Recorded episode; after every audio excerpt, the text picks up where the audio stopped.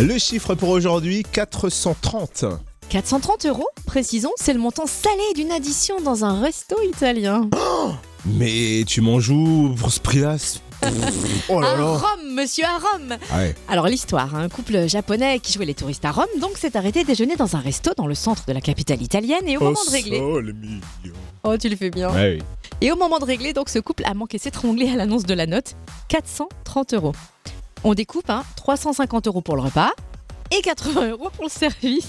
Mais c'est pas donné. Enfin, je sais pas si c'est un gastronomique, un gastronomique, mais la somme, elle est astronomique. C'est clair, c'est bien dit ça. Alors pour se défendre, le gérant de l'établissement explique que les clients ne devaient pas être surpris, pris- surpris puisque la carte indique clairement les prix, de 1.